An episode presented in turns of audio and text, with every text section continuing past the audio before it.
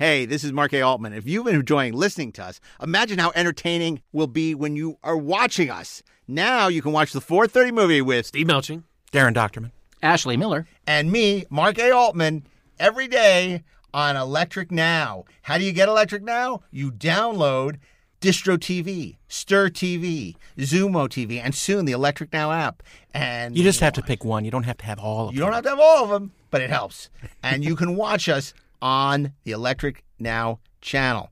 Don't miss us as we bring you the 430 movie in your house in person. Hey, if you want to watch a great podcast that none of us are on, check out Best Movies Never Made. Available every other Monday from screenwriter Josh Miller and producer Steven Scarlotta as they go behind the scenes of some of the greatest movies never made with fantastic guests like Steve Melching, Ashley Miller, and a lot of other people you have heard of. And not Daren Dochterman. Yet. Oh. I don't know. Maybe you'll be on the show. They just invited me to be on an episode about James Bond. I wonder why. Maybe it's because I have a new book out called Nobody Does It Better The Oral History of James Bond, available now wherever you get your books. You must learn to listen to the rebel and the rogue, or you will not be allowed to come with me to Alderaan.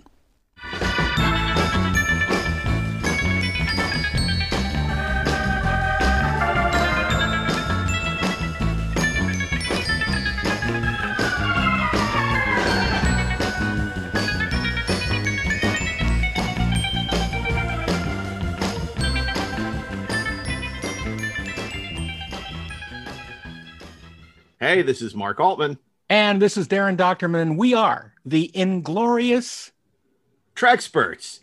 And welcome to our first Inglorious Treksperts briefing room, where every month we'll uh, deliver live audio commentaries with some of your favorite Star Trek guests from on screen and behind the scenes. And of course, uh, we're kicking off the Star Trek briefing room spotlights with uh, one of our favorite guests. Mr. Enthusiasm himself. He's a noted film critic. Uh, he's worked for such places as Access Hollywood. Uh, the, the, he's a member of the uh, Los Angeles Film Critics Association, and he is a Star Trek enthusiast, first class.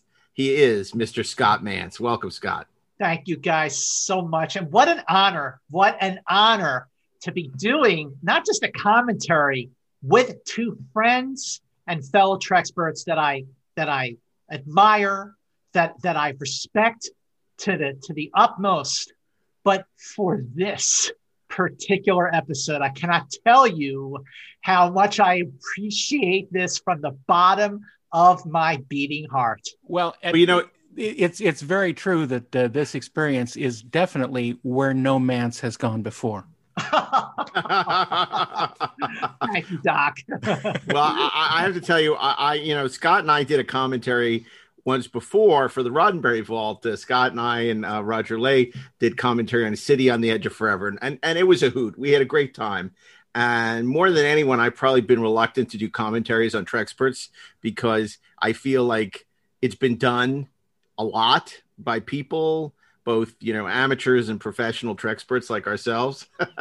And i was reluctant but uh, it was a combination of two things. One i realized generally the commentaries are only done on like the high profile really super high profile episodes. Like even us we did city on the edge of forever. You know it's not like we did spock's brain right? So i said oh wouldn't it be good to do a commentary sort of spotlighting maybe some of the the um the, the less uh, um, well trodden episodes. All, uh, number two, we're sort of running out of topics for shows. um, and then it was a no brainer, you know, what the first one would be, of course, because, uh, you know, Scott Mantz has made his love and passion for metamorphosis uh, known uh, for, for many a decade. And uh, it just seemed the perfect way to kick off uh, these new Inglorious Trekspert briefing room commentary episodes. Well, you know, in terms of metamorphosis, like what like I, am not gonna lie i'm 52 years old and you know it is my number one favorite star trek episode by any measure by any other name. By any other name? I know you're gonna say yes. But but across all the shows all the films this is my number one star trek of them all. But daren and mark it was not always this way and certainly was not like that when i was a much much younger fan growing up in philadelphia uh, watching Star Trek night after night on WPHL Channel 17 Philadelphia. Mhm. You know, my favorite episodes at that time are the ones that we all love, like Doomsday Machine, Mirror, Mirror, Balance of Terror, of course, City on the Edge of Forever, uh, The Tholian Web, Day of the Dove. Uh, uh, Metamorphosis was an episode that I, I liked. I thought it was fine. Um, but it was not an episode that I held up my tape recorder up to my TV to tape. It wasn't until I became a uh, a fan with the DVD generation and then the the Blu-ray generation, and I went back and I rewatched all these episodes with a revisionist take on them. That I suddenly realized how much this episode is brilliant and wonderful and beautiful on so many levels. And you know, again, watching it over and over and over again in later years, uh, it just hands down became my favorite and remains my favorite. And we'll get into all that. Yeah, you know, it's funny you say that, Scott, because I have to tell you, um, uh, certainly Metamorphosis, I, I respect your passion for it. I, I think it's a good episode. It, uh, you know, at that point, um, it was Gene Coon's fourth credited episode. It's and this is no slag on Metamorphosis. It's my least favorite of his four episodes at that point. Uh, it was preceded by Arena, uh, Devil in the Dark, and Errand of Mercy. Three episodes which I like better than Metamorphosis, but um, which isn't to say that Metamorphosis isn't a really terrific episode. I'm glad we're doing the commentary, but it's definitely not my favorite Gene Coon episode at that point. What is your Uh, favorite Gene Coon episode? Wow. Um, well, you know, look, uh, I- it's going to sound crazy. I- think it's piece of the action, but but uh, but I, I you know or probably well probably arena, but but maybe Devil in the Dark. Yeah. You know, I mean, In other words, anything but metamorphosis. I mean, you know, look, I, I, I'm a fan. I'm even a fan of his Lee Cronin work. You know, I love Spectre of the Spectre of the, and you know, I get a kick out of Spock's brain. So, um, uh, you know, I'm just such a, you know, I- and obviously Gene's pen uh was on a lot of work that he didn't get credited for as well. Well, here's we'll do an episode on Gene in the future. let, let me say this to you. I, I know a lot of people, a lot of fellow Trek fans like us. Uh, and when I say like us, I mean just like lifelong, uh, absolute just devotees of the original series. Enthusiasts. Yeah, who will enthusiasts? Yes, uh, I, I love that word, enthusiasts. Who will swear by the Devil in the Dark? And Devil in the Dark is definitely very much up there, not just with with Gene Coon's uh, penned episodes, but as just a, a an all time Trek.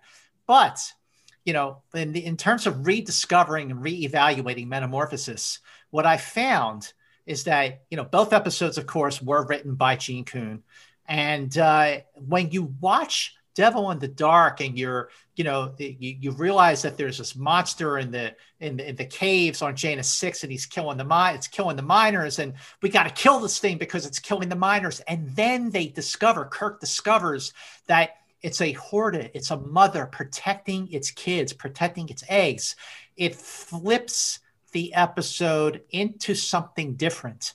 That same device is used in Metamorphosis. That flip happens much, much sooner than it does in Devil in the Dark. For the first two thirds of Metamorphosis, it is an urgent drama, it is a race against time. And then when they hear the voice of the companion, it flips like a light switch and turns into something different, turns into, into a, a beautifully told love story, which is why, Daren and Mark, if you take Devil in the Dark and turn it into a love story, the result is metamorphosis. Yeah, you know, it's it's funny because um, for a long time I didn't know that uh, the voice of the companion was Lieutenant Palmer, but it always sounded very familiar.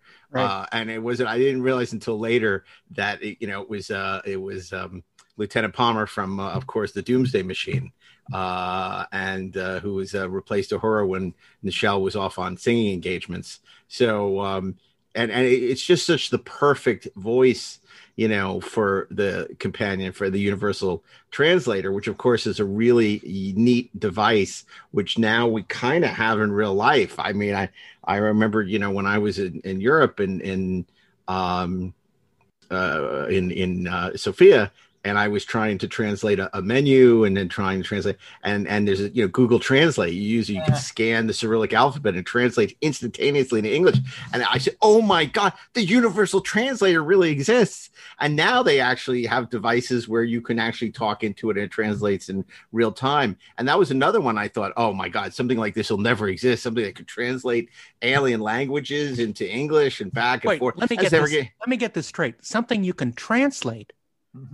Something you can Translate? translate. something you I can transplant but uh but you know it's just it, it again it just it frustrates me that people don't understand how groundbreaking star trek was because even something like the universal translator was unthinkable in the 60s other than to these people and here we are 50 years later and we basically have it you know the same way that so much of what was uh, introduced in the original star trek from computers to turbolifts to all these things um, uh, you know didn't didn't exist and and and now they're commonplace and cell phones and um it- it's remarkable and that, that's a level of inventiveness i'd love to see in star trek in the future where it's really showing us uh, uh, uh, uh, you know what the world of the future is going to be like. I mean, it was like a World's Fair every week, where you would see the you know sort of these this incredible technology, and it's hard to believe because I I mean I remember when I would see Uhura with the little um, thing in her ear, and I'm just like, oh well, this is going to date because of course there's no wire coming from it, so you, something like that would never exist because her earphone isn't wired into the console. You know, it's such a cheat. And of course you know bluetooth you know uh, uh you, you know it would look so uh, dated if it did have a wire. But, but uh, guys, because of- Ma- Mark, it's not just the technology. I mean, the technology, you know, is is has been written about, has been analyzed, has been talked about by you two guys, especially uh, on the Glorious Treksperts, and many times. But it's also thematically how Star Trek was ahead of the game, ahead of the curve, groundbreaking and trailblazing. Now, look, you have a character like Commissioner Nancy Hedford, played wonderfully, as we'll get into, by Elinor Donahue. She is a commissioner for the Federation being sent to stop a war. And uh, to have a woman do that for being cast in 1967, to have a female character do that was trailblazing ahead of the curve. Basically, if you break it down, Commissioner Hedford is Hillary Clinton. So there was a lot. There was so much to Star Trek, both technologically, aesthetically, with the characters, the spirit, the themes. So much of it started with these uh, with these first three seasons on yeah, the nancy hedford isn't isn't secretary of state but she is a high level ambassador with portfolio which Well, is you, let's, you get let- let's you- be careful to go too far with that because she fails her mission. Okay. she does she does she let's does just fail in her mission she does fail in her mission be- but she you know it's important to sh- the, the fact that she represents the federation and is an important you know normally any other show that would have been uh, you know a male you know and and and or they, they would have depicted nancy hedford as the wife of the the negotiator Correct. you know to, to put her you know in a position of power and responsibility you know it- we know how how diverse star trek is but you know also you know because people always say oh the mini skirts the women were in mini skirts it's so retrograde. But if you look at the depiction of um, um the way the female roles are written and we've talked about this on the show before where they usually are, are you know for the most part in very powerful roles of authority to a large extent star trek was very much ahead of the curve And And, and, uh, it Captain should be Kirk only, for that. only dated powerful women. yes There you go. uh, which we which we talked about. But we should take a look at this episode now, Yep. and we'll be doing commentary now. To watch along, there are many options. Hopefully, you have the beautiful Blu-ray set uh, that was put out, and watch this with the original special effects. Uh, toggle to that. But if you don't, it's available through many many streaming options. Uh, obviously, CBS All Access. Uh, but Netflix has it, Amazon Prime, I believe Hulu. So you have many options to watch along Uh, although I would certainly hope, as a true Trex tr- fan of the Treksperts, you would have the uh, the Blu-ray set, which is obviously the magnificent because you can toggle between the original effects and, and the, the revised special effects from '97, and uh, it- it's it's a beautiful transfer, excellent sound mix, and and, and, Though we, we are watching the original visual effects version. Um, I- and I knew you were going to do that. of course, uh, it uh, it does sync up perfectly with the uh, with the newer version. So uh, don't worry about that. Just uh, you know, we'll give you a countdown to start at, from frame one of the episode, and you should be able to follow along uh, correctly. Yes. Yes. yeah, we're waiting for your countdown. Oh well, okay. then let's let's begin this thing that we do uh, with metamorphosis. In three, Briefing room number one. briefing room number one, the Inglorious Treksperts. In three, two, one, go. Well, here we start. This is actually uh, uh, special effects from uh, Galileo 7 Correct. that are being reused. And it's interesting that they do have the. You can see the seven on the side of the shuttlecraft, even though it was destroyed. Well, this episode was first uh, aired on November 10th, 1967. Principal photography took place between May 11th and May 19th, 1967. The budget for this episode during the second season was $172,603. None of it, which went to the uh, the set dressing on the wall, which was No, definitely which was not. No, packing no. material from business machines. But the final cost of the episode, the final cost came in about eleven thousand five hundred dollars over budget. Came in at of one hundred eighty-three thousand five hundred and forty-six dollars. Episode is written by Gene Coon, who by this point was the day-to-day producer of Star Trek. Directed by Ralph Senensky, making his second episode as a director of the original series. The score it's his favorite. it's his favorite, yes. And the score was composed the very first time that this composer did the music for Star Trek, George Dunning, whose score uh, I think is just absolutely beautiful. Beautiful score, no question about it. Now, this is um, Nancy Hedford, played by Elinor Donahue. Elinor Donahue, of course, was on Father Knows Best at the time. What's really kind of funny is that her mother was Jane Wyatt, who will now play Spock's mother in Journey to Babel, which aired the very next week Right. that this episode was on. Um, and you met Elinor Donahue in Vegas. You ho- you you moderated a Q and A with her, if I'm not mistaken. Uh, yes, right. In 2016, uh, I moderated a conversation with Elinor Donahue, and you know, now that everybody knows how much I love this episode, I had to say that that conversation with Elinor Donahue was just absolutely uh, a, a personal and professional highlight for me uh, because she was just so lovely, and uh, you know, we'll get into her performance in a moment.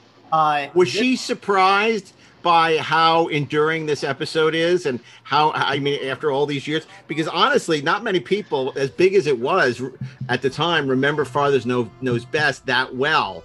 And um, and yet Star Trek, she's probably better known for Star Trek than anything else at Well, this when point. I, when, when I knew that I was doing the conversation with Elinor Donahue, I had reached out to uh, the, uh, the the heads of creation, Adam Malin and Gary Berman, to please pass along to have her rewatch the episode because you know it's probably been many many years since she'd seen it. Sure. Unfortunately, she did rewatch the episode, and one of the first things that she said on stage in front of all those fans was just how much she enjoyed watching it and how she was so pleased and so happy watching the episode. It was just such a, a joy for her to watch something she had done so long ago and how it held up. Yeah. And as we'll see in this episode, when it comes to the great supporting, the, the great guest stars on the original series, you know, of course, we remember uh, Joan Collins, Ricardo Montalban,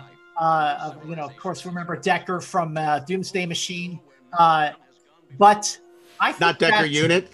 yeah, I think I think that Elinor Donahue's performance is one of the one of the very best because of her range in this episode. The way she goes from being such a stern, stern commissioner to showing so much regret and sadness to becoming and so. she's willing to be bitchy, which I think is great. A lot of actors they want to be likable, and you know she starts this episode and she is not uh, likable. You know, um, though the uh, is- though the episode uh, the planet was never given a name in this episode it's uh, gamma canaris n is the name of the planetoid in this episode and uh, ralph senensky directing his second star trek episode the first episode that ralph senensky direct, directed was this side of paradise Right. and very interesting to note that this side of paradise uh, obviously was a very different episode at that time. And Leonard Nimoy was so happy with the way that this side of paradise came out that he sent Ralph Senensky a note to thank him for his work on this side of paradise. And what's interesting is this is Ralph's favorite episode of Star Trek that he did, not this side of paradise. I prefer this side of paradise, but I, I think you know the fact that Ralph Senensky his favorite episode is now also this pr- pr- you know had a lot of challenges as well. They had a problem with emulsion scratches on the film. They had to do reshooting, which Ralph didn't do, which was a technical problem. Also, the original draft. It's interesting to note um, featured Scotty uh, uh, on the planet as well. And I think there are a lot of people assume maybe he was written out because of you know Shatner didn't want him. That's not true. Let me Um, just let, let me stop you there just for a second, just to show you that there's no interior in that shuttlecraft. Right. Um, Yes. the, the the the set with the chairs and the viewing screens and the computers could not fit inside the shuttlecraft, and it never did. So there was never an interior. They just you know sort of just walk out and everything's good. It's such a great shot when they all come out with their phasers going like Absolutely. that. Fantastic. Oh, I Absolutely. just love it. Um, and it's worth noting, and we've talked about this on the show before, that the shuttlecraft was built by AMT uh, in ex- and the miniature as well in exchange for the rights to produce model kits Of the uh, of Star Trek of the Enterprise. This was negotiated by Stephen Poe, who went on to write under the nom de plume Stephen Whitfield, The Making of Star Trek, and he That's cool. negotiated that deal uh, in exchange for these the license to do Star Trek model kits to produce the shuttlecraft. And the first establishing shot of them on the planet, where we see the shuttlecraft far away behind some uh, those rocks, that was an amazingly difficult shot to get. They had to almost go outside the soundstage to get far enough away to make the shuttlecraft small enough.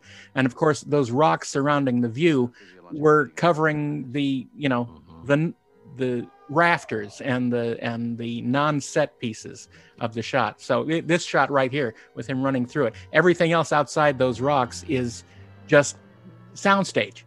It's also worth noting that this swing set was extremely small, and so it was hard to shoot. So as a result, uh, Senensky used sort of a wide angle, I think it was a nine millimeter, to sort of make it appear bigger than it actually was. Um, because this was a very small set. Once you put the shuttlecraft in there, it was even smaller. Well, right at this point, it's you got it. You got to note here. We got to give a big shout out, big love to cinematographer Jerry Finnerman. Mhm. His work on this episode, I think, stands out as among his very best. If you think about it, no other Star Trek episode looks quite like Metamorphosis. Like, look how sharp. If you're watching along with this commentary, look how sharp the colors are. Look how much they pop. Look at the purple sky uh, Daren, like you talked about, with the wide angle lens with Cochrane running towards the shuttlecraft. I mean, it really is absolute magic how they made this episode look look so great with what little that they had.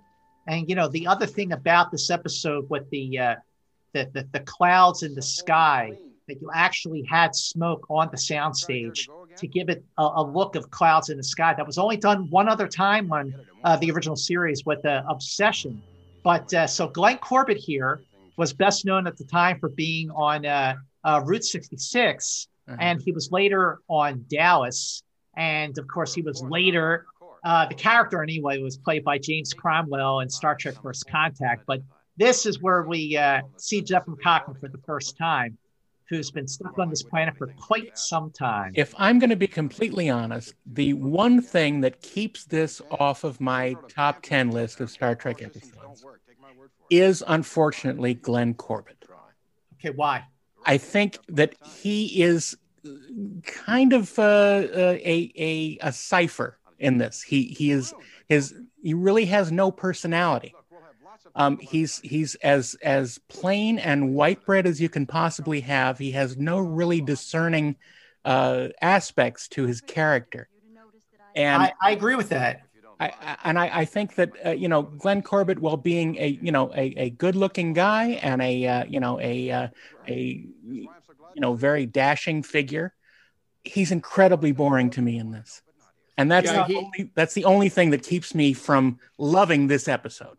He was a popular character actor throughout the 70s. I mean, he had, was a recurring role on Dallas. I mean, he was in things like as, as, as from Simon and Simon to, to Manimal, you Sure. know, episodes of The Fall Guy and Fantasy Island. Uh, I remember seeing him in Midway, and just uh, I was like, all I could think about totally took me out of the movie because all I could think of there's Zefram Cochrane. Just go to Warp. You can get out of Midway. You you know, Daren, it's interesting you point that out because in later years, you know, since I've I've learned to watch movies and television television shows a whole lot deeper because of my uh, you know my uh, profession as a as a Sure. reviewer as a critic. Uh, I I I definitely agree with your assessment of of Glenn's performance, but there's so much about the episode that I love so much that that you know that those are the reasons why the episode is still number one for me. Oh, And- I understand. I- and, and I, I think I think Daren, because my appreciation for Elinor Donahue's performance is so so great that it sort of uh, compensates for the uh, sort of underwhelming uh, take on on uh, Glenn Corbett's performance. But regardless, the uh, the again here's the set. Uh, you know, stage I think stage ten is that right? Um, on the uh, Desilu lot back in 1967. right. And uh, you know, this this episode, as directed by Ralph Senensky, this along with this side of paradise. I mean, there was a reason why Ralph Senensky was chosen to direct the more sensitive episodes of Star Trek, along with Return to Tomorrow and Is There in Truth No Beauty. And by that same measure, George Dunning was used to to to to score do the music for some of the more sensitive episodes. In addition to Metamorphosis and Return to Tomorrow, uh, George Dunning also did Is There in Truth No Beauty, The Empath, which is a an episode a lot. I think I think people kind of love it or they hate it. I love it, but you know, but we could do that commentary the next yeah, time. absolutely, absolutely. Well, if you remember in the in the in the in the uh, late '80s, uh, the Star Trek soundtrack had not been released, and uh, GNP finally released the Cage and uh, Where No Man Has Gone Before, and then concurrently, Southern Cross Records, John Landau re- released um, uh, suites that they had yeah, recorded. that was in the mid Serban '80s that those came out. and and metamorphosis was one you know and i remember a lot of people were very surprised about the music they chose because it was some of the less popular episodes but metamorphosis was one of the episodes and it's one of the most beautiful suites that was recorded because I it was not the original tracks the the thing that I loved that I was so grateful to finally have was at the end of 2012 when La La Land Records released their 15 CD set Yeah. of all of the music from the original series, of all the scores, of all the suites that I was most grateful to finally have in its complete form. It was Right. George Dunning's score for Metamorphosis. And absolutely uh, and there every single bit of music from the original series is on that CD set, which I think is just one of the most significant releases uh, in the history of the original series.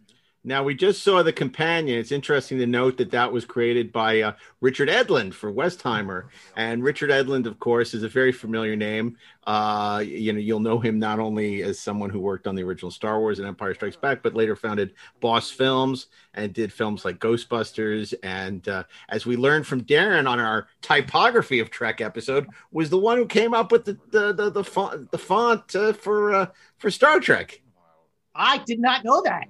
oh, you should listen to that episode. That's Listen what to you our, get for, get for missing staff meetings. our typeface episode. It's uh, it's very important that you know everything about every typeface on Star Trek.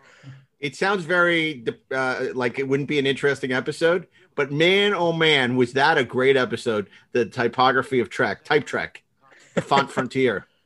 I think uh, we should say a little something about the uh, the really clever set dressing that is in this tiny little set of uh, Mhm. Cochrane's dwelling. Um, you know, not only does he has you know interesting art pieces that you would think that he he probably made himself, right?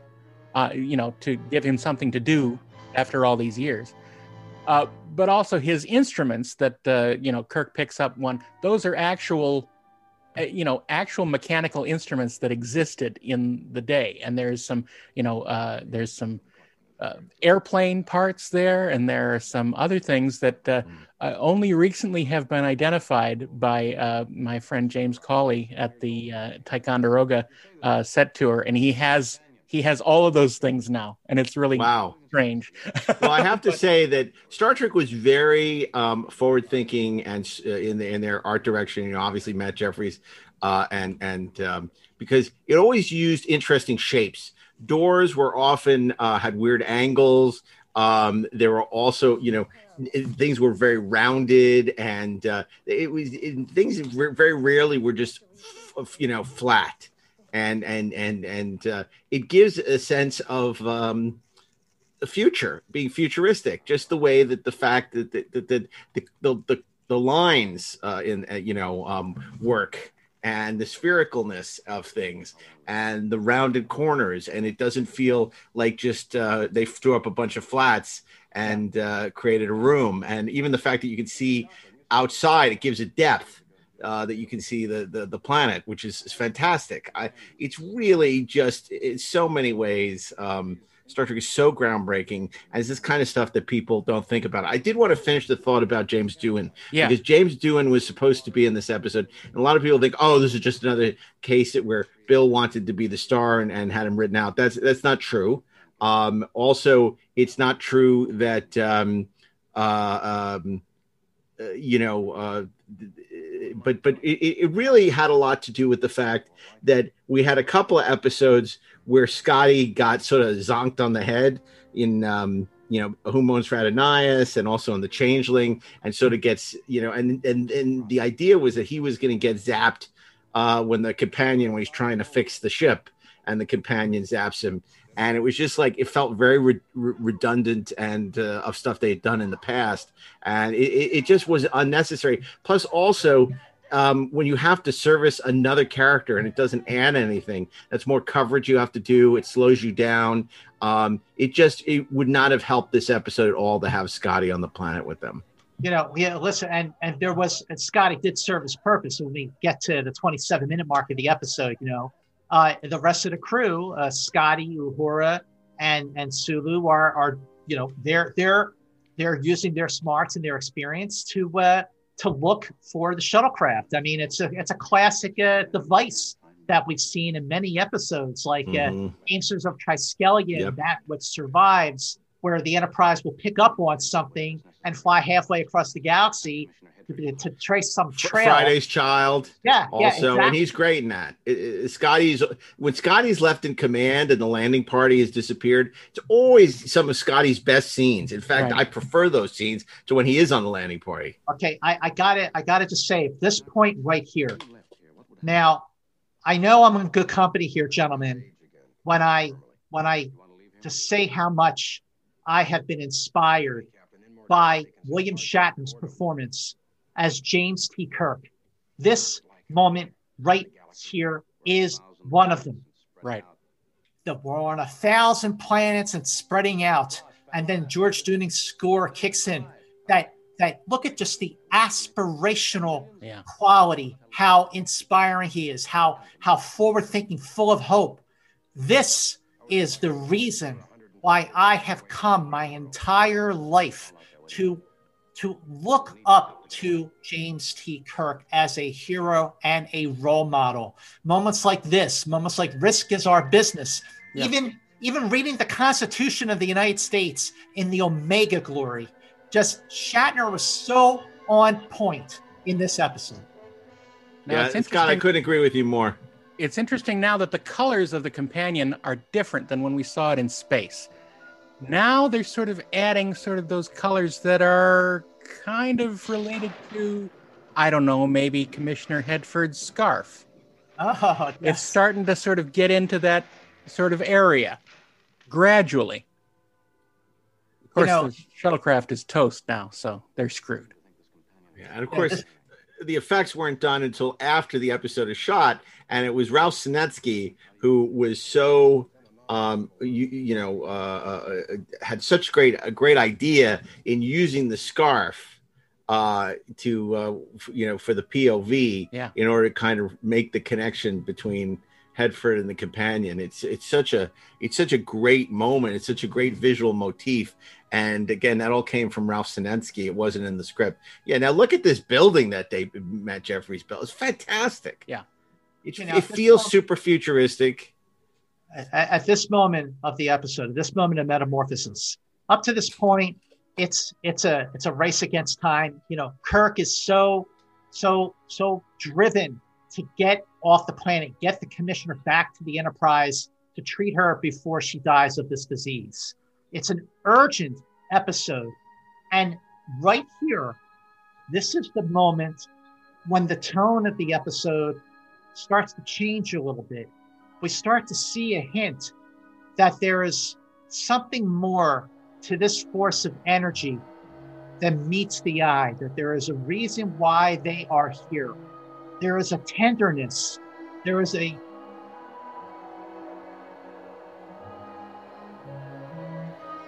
Now, kids, cover your eyes because uh, this is uh, rather lurid in Star Trek terms. Well, I also think, um, you know, this is one of the few times in order to give some life to the background that uh, um, you have uh, Gerald Finnerman, you know, arranging to have clouds actually move. Some In the background, high floating smoke. Yeah, they used some high floating smoke to give the illusion of clouds and that the planet was revolving, you know, creating gravity. It's a really great effect that sort of um, uh, gives a lot a lot of life to the soundstage and and you know to those familiar uh, you know backdrops that we've seen so many different you know play so many different planets. so we just have this hint that maybe there is a tenderness to this energy force, that there's a, tender, a tenderness to the companion, and and you know, just like true to any great writing, more will be revealed, more will change. Yeah. and and that's a testament to George George uh, Gene Coon's uh, brilliance as a writer, and and also uh, Gene Coon's significance, his contributions to the development of Star Trek, along with Robert H. Justman, along with, of course, Dorothy Fontana, for making the Kirk Spock McCoy relationship more fully realized, more fully dynamic, that that they have this rhythm, that the, they have this volley, they have this this great relationship that is given more depth, and that they they all need each other, they all help each other. I think this is a great example, uh, this episode of where you know Kirk uh, makes a bad decision, and he is sort of given new advice and direction by his chief medical officer. It is just such a, a brilliant dynamic. And also, you know, this episode aired during the first half of the second season. And I think we can all agree that during this time is when Star Trek really hit its stride. Episode after episode during this time, Amok Time, the changeling, who mourns for Adonais, Mirror Mirror, the Doomsday Machine, this Journey to Babel, one episode after another was iconic and classic. And it is the reason why, my friends, we are still talking about him. Look, first of all, it's the best season of Star Trek ever produced. Yeah. After 55, almost 55 years, it's still the best season of Star Trek ever produced. There are other great seasons, don't get me wrong, of other shows, but this is the best season of Star Trek. Yeah, it's not even consistently, debate. consistently Um, week to week. And and okay, so you have that. Secondly, I got to point out, and this is not to to in any way uh, make fun or something, but Scott was you can't see this, but Scott was getting very choked up, and I, I think it's a testament to the show that as many times as Scott has seen this episode, and uh, uh, uh, and many many many times, that it could still have that kind of impact on Absolutely. him uh, after all this time.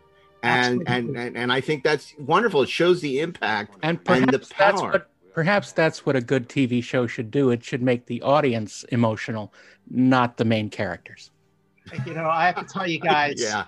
uh, I've uh, thank you for uh, catching that. I was not expecting that to happen during a, a commentary track, but it's the truth.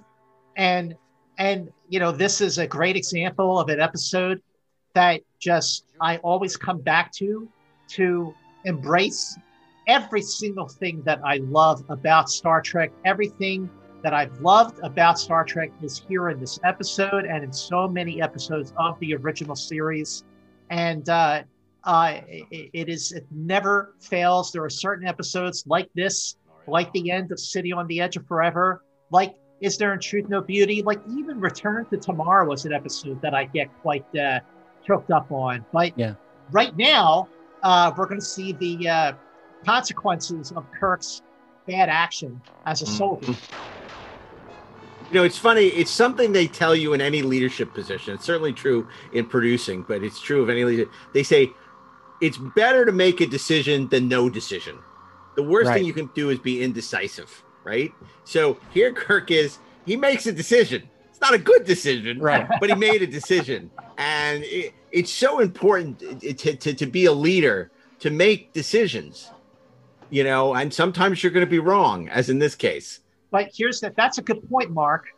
And here's here's why that's a, a very important point to make, because so much had been sort of written about how how in its original form that Gene Roddenberry wanted Star Trek to be about the perfection of humanity, and that was never the intention. It was always about the striving for the improvement, for the evolution of humanity. Uh, uh, the key word is striving, because here in this episode, Kirk makes a bad decision. I mean, we're we're we're further along in the 23rd century than we are in the 21st century. I think that's a that goes without saying at this point. Um, but but we are still learning. We are still learning. How many times in the original series have we seen Kirk humbled, like in Errand of Mercy, Right. uh, where where uh, you know he is like floored by the power of the Organians. I mean, and this moment right here, he made a bad decision, and here's McCoy saying, "Wait a minute, you're you're more than just a soldier," and he has this epiphany, which helps further the shift in the tone of this episode, where he becomes more proactive and forward thinking in how to address this situation. right. Yeah. Well, and and and and at the end of the day, you know, his famous line is, you know, when this becomes a democracy, gentlemen, I'll let you know, which is a great line. I've used it many times. Uh, but I will tell you that to his credit, this is also a person who seeks the counsel and advice of those around him. Yeah. So whether it's Spock or McCoy or other people, you know, Captain Kirk is willing to admit when he's wrong. He's willing to admit self doubt, you know, uh, in private among his closest friends, and uh, he's willing to listen to people, men, women. You know, this is uh, you know aliens. You know, he he, and that's what makes a great leader.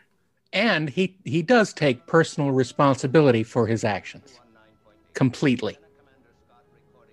So now, now this Here's is here's old point. Scotty at the at the bridge. And, and at no point during this episode uh, did we see Kirk, Spock, and McCoy on the Enterprise at all. And this is the only episode from the first two seasons where we never see Captain Kirk on the Enterprise. Right.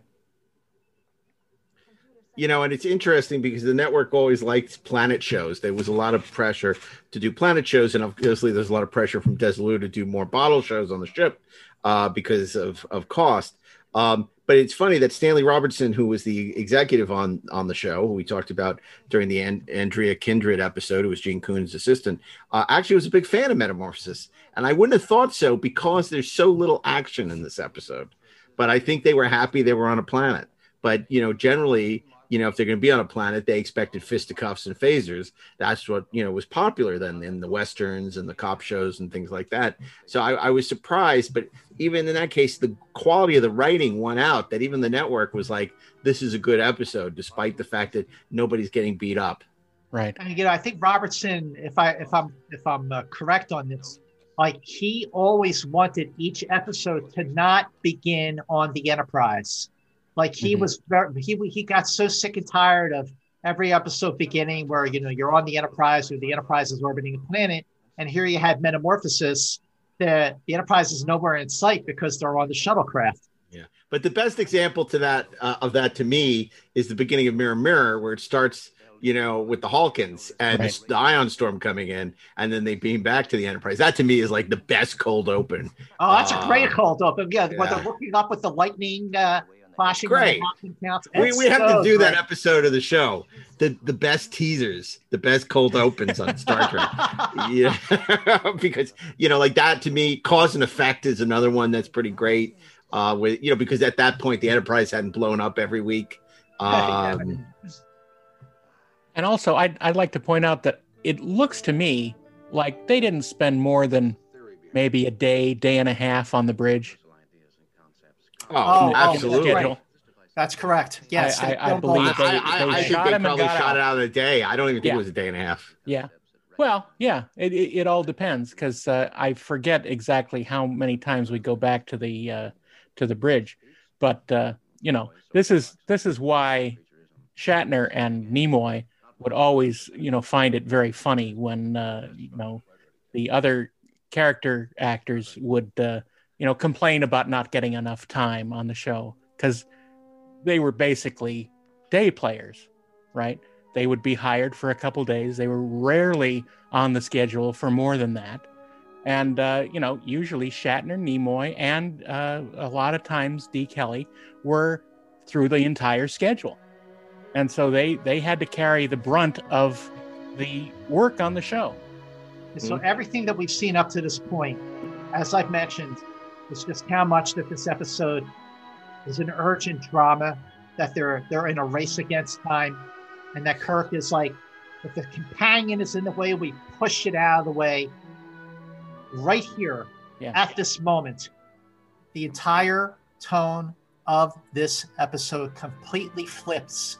This Yeah. beautiful touch of the companion moving off of Cochrane as he hears Kirk try to address it. And here we go. It is a voice. She is a female. Yeah. Lieutenant And Palmer, is that you? That's right. Right- Yeah, right there, right there. Their suspicions, especially Kirk's, are are justified and proven that the companion is in love, a lover in love with the man. And it's, And- am- and it's amazing the twist in Cochrane here as well. That's right. Oh, How when, and, when and- it's and that's told- another reason that you don't like him in this episode because he's not particularly likable. right. He like gets so petulant, now, you know, about you know her being uh, you know feminine and being a female, and then you know he just he, you know he he's so obstinate through the whole thing. He's an impediment to Captain Kirk, and and and and you know that you know there's another reason you know you don't like Glenn sort of don't like Glenn Corbett. Um, although I would have loved to have seen him in First Contact. He, I think he was still Yeah. alive. yeah, he died in 1993. Yeah. Um, now, at maybe least he wasn't- he wasn't playing- alive. At least someone playing him yeah, you know. right, exactly. Not not someone completely with, different. with the same right physicality. Now, Anyway. now, right here, here you have, I think, a a testament to the brilliance, the greatness of William Shatner. And the reason I say that is because the scenes where he tries to reason with the companion. Yeah. In addition to Elinor Donahue having so much range in the episode, William Shatner has so much range in this episode. When I think of Shatner's very greatest performances across the board as Kirk, whether it's City on the Edge of Forever to something like the conscience of the king to even the wrath of Khan, I Here- find here- uh, hold on. We just want to hear him. I, I just I just love hearing him say companion because that that's that's where the first uh, instance of my working up a William Shatner impersonation comes from. oh, okay, good to know. but, but Shatner's but Shatner's performance in this episode is so on point. I think that this is one of William Shatner's finest hours as Kirk. And the other thing is that when they were watching the dailies for this episode, and all the producers were were in the screening room watching the dailies, and they were watching the scenes, the dailies where, where Kirk was trying to reason with the companion. I believe it was Bob Justman who turned to the other producers and said, this he was so impressed with Shatner's performance. He turned to everybody else and he said, "This is why we pay Shatner the big bucks." Yeah. it's true. It's true. He sells it because he's looking at nothing. That's right. Yeah, exactly. He exactly. Maybe a sells tennis it. ball. Yeah. The other thing, the other thing about the scenes where he is filming the companion is, uh, now, uh, uh, Mark, you pointed out that Elizabeth Rogers plays the voice of the companion. She was not credited uh, on the episode for for her work, and but we did see her in the Doomsday Machine as Lieutenant Palmer. Now, on the scenes where Shatner was filming his scenes, uh, and you know, uh, reasoning with the companion, off camera, you hear a female voice, and that female voice during the dailies was that James Doohan. was no, not not even close. That was none other than Elinor Donahue herself. Mhm. She provided the guide vocal voice to assist Shatner to help elevate his performance. And for for almost 50 years, well, for, for exactly 50 years, you, you could not see that until the Roddenberry Vault came Right. out in 2016. And on the outtakes of those scenes where Shatner is reasoning with the companion, you can hear Elinor Donahue. I mean, that is one of the many reasons why the Roddenberry Vault is like a holy grail for Star Trek, that you're seeing moving images from the original series that no one had ever seen before, including those amazing scenes.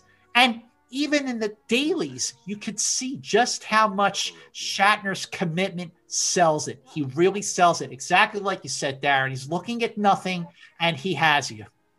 Yeah, I would love to do a briefing room on the Roddenberry Vault. The problem is, is it's available streaming. I don't think enough of our listeners have Yeah. the Blu-ray where we could do it, where people could sync it up.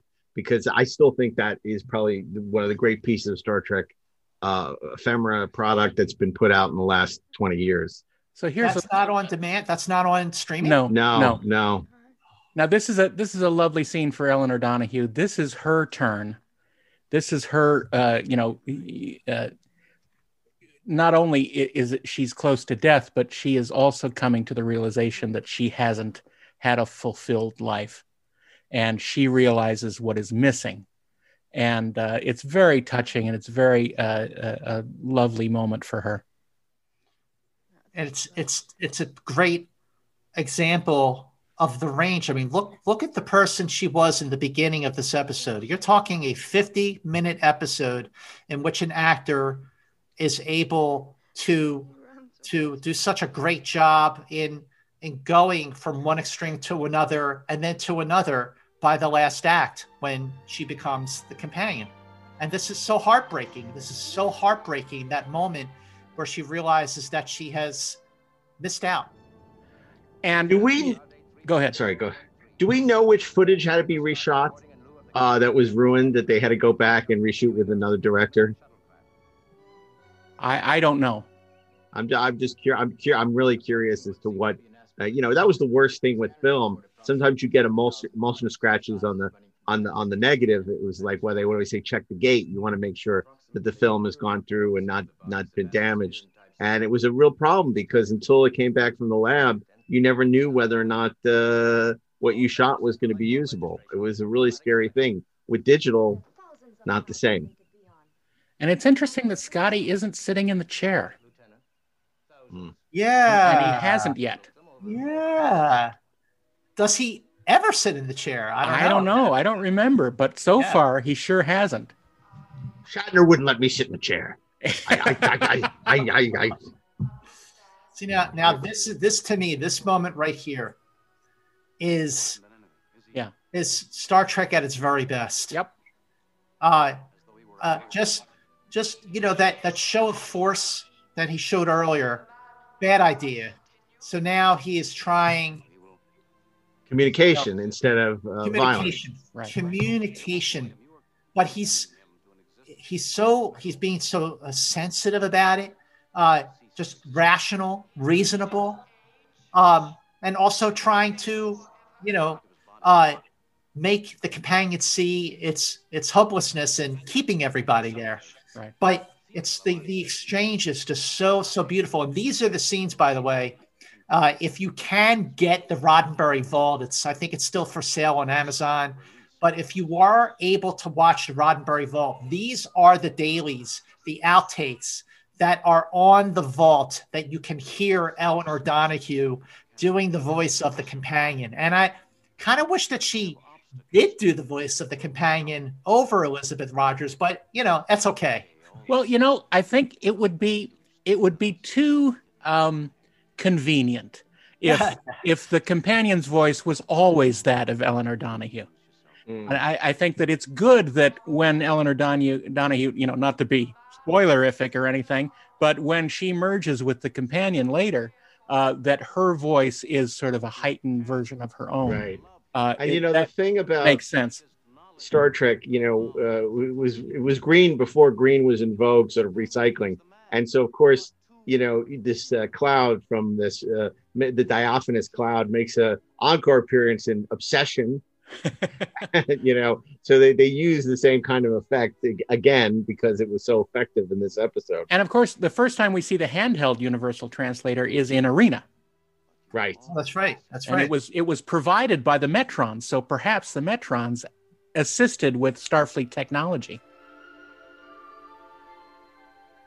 But I, I mean, this moment is just, I mean, again, when you're hearing George Duning's score, it is compare the this part of the score to the beginning during the teaser when you when the when the energy force first takes command and and takes the shuttlecraft off course. It is uh, urgent and exciting and thrilling and and and the score right here is just so lovely and beautiful and it's it's all part of the same Absolutely. episode. Yeah. No, the- score is great, and it's not a surprise that they brought back Duning because I mean, it's just a really sensational. I mean, all the composers on the original show. I mean, you know, from Fred Steiner to Gerald Fried to Sol Kaplan. I mean, what a, what a murderer's row. I mean, everybody, I mean, all these scores are just so freaking great. you know if and if you if you have that 15 cd set uh, with all of the music then you, you are just holding on to an absolute treasure because of all the work uh, i mean everyone who worked on that cd set jeff bond uh, neil bulk uh, everyone who worked on that clearly just There's a labor of love. the labor of love in every sense And Okay, speaking so of now- love, now you have here's here's uh, Elinor Donahue shifting her performance once again, again, and it's it it works. She sells it. She's committed. The range of her performance in this episode. Look how she is now, Yeah, she holds she herself was. completely differently. completely. She's holding herself differently. You're right. Yeah. We are both here. it's no wonder she was such a fan of her performance in this. And I think she also told you, Scott, that her husband at the time was a huge fan as well. Absolutely. And she had taken time off between uh, uh, a couple years after the end of Father Knows Best because she she got married and she had a family. So when she first got the chance to work on Star Trek, it had been a couple of years since she really acted. Uh, and here she is uh, doing probably, if you look at her earlier work, just pull it up on, uh, you know, on IMDb, and you look at her earlier work compared to this, this is without question the deepest and most fully realized performance she had given anywhere on the small screen. Now, I got to say, one of the things, maybe this is worthy of another show too, is all the amazing character actors that Star Trek had on the show, whether it be Vic Tayback in Piece of the Action or James Gregory, and uh, you know, and Who Moans for Adonis, uh, Stephen Holt, and uh, uh, um, uh, Whom Gods Destroy. Um, uh, yeah, the, who- the casting director Joe D'Agosta was a a master at uh, at using you know the uh, often overly used character actors in Hollywood at the time. I mean, you saw them everywhere on TV, but their selection on Star Trek was always particularly excellent.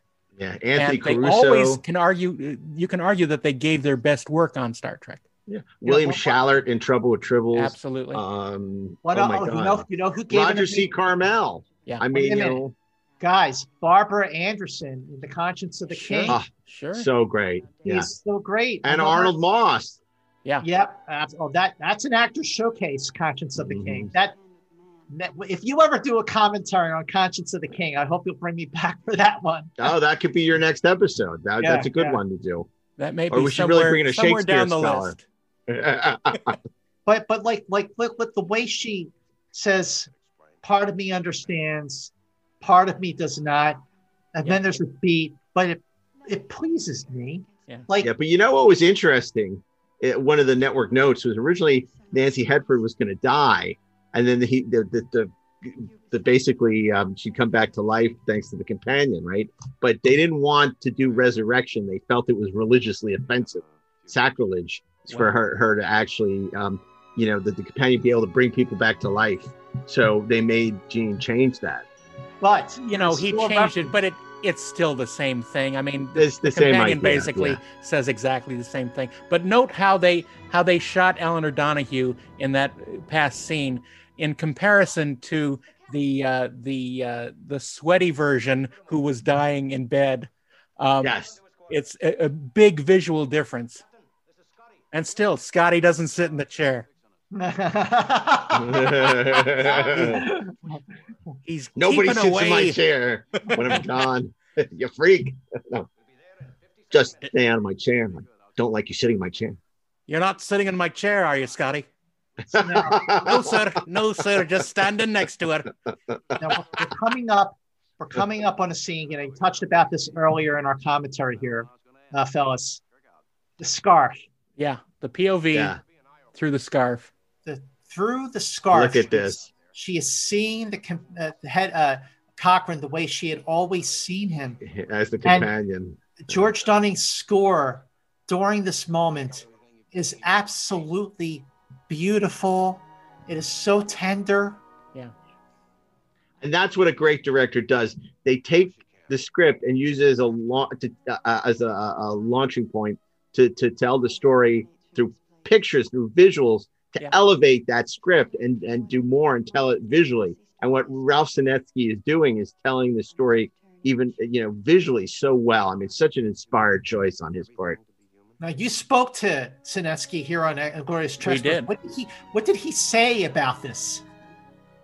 Well, he's very fond of this episode, you know, and um, he, uh, I think it's its its proudest moment on, on Star Trek, and and and you know one of the few, you know, because later things became problematic for him. You know, he was replaced on Tholian Web. Uh, he, um, uh, he, you know, he didn't have, he wasn't happy with bread and circuses. Uh, uh, he felt he didn't have enough time to, to shoot the fights correctly. So this was one, despite the fact that you know there were. Um, problems with some of the footage um uh, you know where he was very happy with the with the way everything turned out the way he wanted it here But you know, uh, I think part of the, the reason for why things changed for Senensky after the filming of Metamorphosis was it was it was by the middle of the first of the second season that Desilu, Lucille Ball Studio, was sold to Paramount. Right.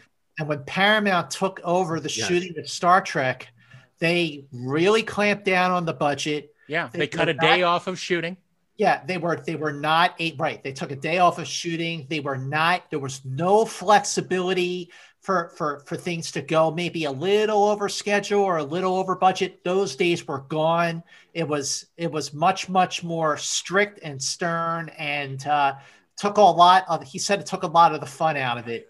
i Um, went from doing things decisions were made on the good of the show and once paramount took over it became the good of the budget you know whatever Yeah. was cheapest I would be I would be very neglectful in my part of the commentary if I didn't say something about those root beer barrels that uh, Zefram Cochrane has on his uh, on his uh, communicator area.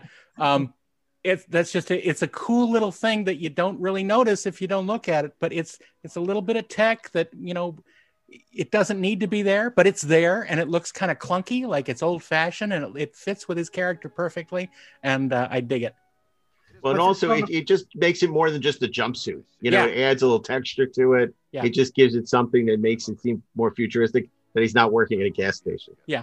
This moment right here, he's, you know, Cochrane is telling Kirk and Spock and McCoy, it isn't gratitude. Now that I see her and touch her, Yeah. I know that I love her. We'll have Yeah. a lot of years together and they'll be happy once. Not a word, Mr. Cochrane. I mean, just from start to finish. And this is the finish. Well, I'm sure the Federation can find another woman somewhere who'll stop that war. Uh-huh. There she goes. And there and, goes and no doubt they will. Fiona Hill. goes the Enterprise on to another week of fun. Unfortunately, Scotty jettisoned the pod because he was standing and he hit the button on the chair because he wasn't paying attention. It's all bad. Guys, that was absolutely a joy to do this with the both of you for this episode. I cannot tell you how happy I am right now. I just If if there's one thing almost as fun as just watching the episodes, it's talking about the episodes with your friends, and Oh. uh, that's what I love to do. Occasionally, sometimes I just like to watch them quietly. but Uh, now yeah. we're, we're going to talk about what it was like uh, when they remake this in the Kelvin universe, Scott, because we know Well, you're well, let me let me ask you us this, because you know what, you you asked me at the top of the conversation like why why this episode, you know why I always loved it, and I say well I didn't always love it. I grew to love it as I grew up, as I matured, as I grew to love, and I as I grew to experience loss and grief. I've grown to love this episode more and more and more. But there are a lot of people who really love this episode. I know, I know that Mike Okuda and Denise Okuda Yeah, love this episode. I've talked with them extensively about Metamorphosis. Yeah. I know that Gabrielle Stanton loves this episode. Um, who you know, incidentally are- played Lieutenant Palmer in our uh, uh, in our episode that we did the Harry Mudd episode.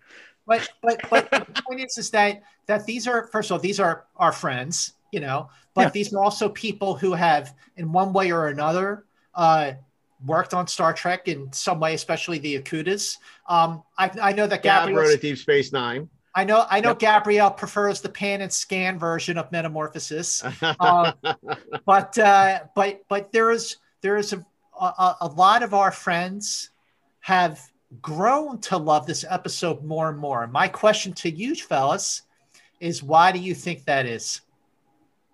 I think, I, personally, I think as we grow older and we, uh, you know, go through uh, relationships and realize how, uh, you know, fragile they can be sometimes, and how uh, how we are as emotional beings, uh, I think that uh, you know the realization that Cochrane comes to in this episode and that Hedford comes to is really important, and it has deeper meaning.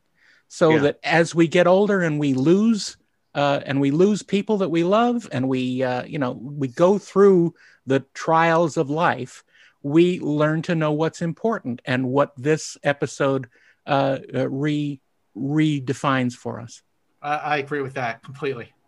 Mark, Absolutely. Well, I, I think uh, what Daren said is quite true, and I think also that you know you watch Star Trek through a different lens uh, from when you're younger. When you're younger, you watch it because you like to see the fisticuffs and the action and the, the the space battles and all that stuff. And then uh, you know most people, I think, as they get older and mature, it becomes more about the characters and the stories and the depth of emotions. And you know, even something like Captain Kirk at the very end saying, "We'll protect your secret." You know Right. as a kid you don't realize what it's like when you are you're going to lie to your superiors. You're going to you know protect this guy's secret. Um that's a big deal you know but he's doing the right thing. So it's about ethics. It's about you know following one's conscience. And i think those are things that an adult you can relate to and empathize with and wrestle with a lot more than as a kid where it that's why the more simplistic and i don't mean in any way to diminish any of the episodes you know almost are, are more appealing than some of the more complex episodes as you get older and i think that's why all these years later we continue to, to wrestle with these shows we continue to talk about them we continue to love them because we keep peeling the onion and finding new layers to these episodes that's what's so great about them and and makes the original series so special. Perfectly said. Perfectly said. So anyway, well, this was great, Scott, and I hope for the audience that you found it equally entertaining. And we'd love to hear your thoughts about future Star Trek Inglorious Trekspert briefing rooms uh, that we can do. And and I got to tell you, if it you know we're open to episodes from any of the Star Trek series through Enterprise, and um, we're also um, open to doing Space 1999 or Gal- or Battlestar Galactica. You Battlestar. pick the winner. So I, um, I don't think we're going to get to those for quite a while. I think we have a lot of Star Trek that we can go through first. yeah, but we're not doing we're not doing all the shows. We're not going to do all the shows. no, no, no. We're going to do selected episodes, a, a combination of episodes that we'll pick along with uh, uh you know the, the listeners. So, for instance, we've already said that we're going to be doing bread and circuses with Daren. That was Daren's pick. I picked our man Bashir, um, and of course, Ashley famously picked Shades of Grey from Next Generation. So we have some great episodes uh, ish coming up and uh, and we'll continue to. And I think that Scott's already gotten dibs on. Um, you already called out, yeah. So I think uh, I think you know we're well on our way to um, the the briefing room is open for business. So uh, anyway, but this is great, Scott. We're so appreciative. To ha- it's so great to have you uh, here on the show again. Uh, always your enthusiasm is so appreciated. And your particularly your deep abiding love for Metamorphosis. It was truly the best way to kick Th- off the this is- series of podcasts. if I if if there was ever uh, a way to put my love for metamorphosis on the record, I could not have asked for two better people to embrace it with. So again, Is this on the record? You bet it's on the record. thank you. Seriously, guys, thank you so much. I'm just going to really cherish this. Absolutely. Thank you, Scott. Okay, well, we want to thank you, our audience, for joining us for another episode of Inglorious Treksperts. You can follow us on social media at Facebook, Twitter, and of course Instagram at Inglorious Treksperts. Uh, and you can watch most episodes of Inglorious Treksperts on the Electric Now app, which is available to download free at your favorite app store. And uh, we hope that you will join us every Friday night at 10 for an all new episode of Inglorious Treksperts. But until next week, keep on trekking ingloriously, of course. And the briefing room is closed. Working.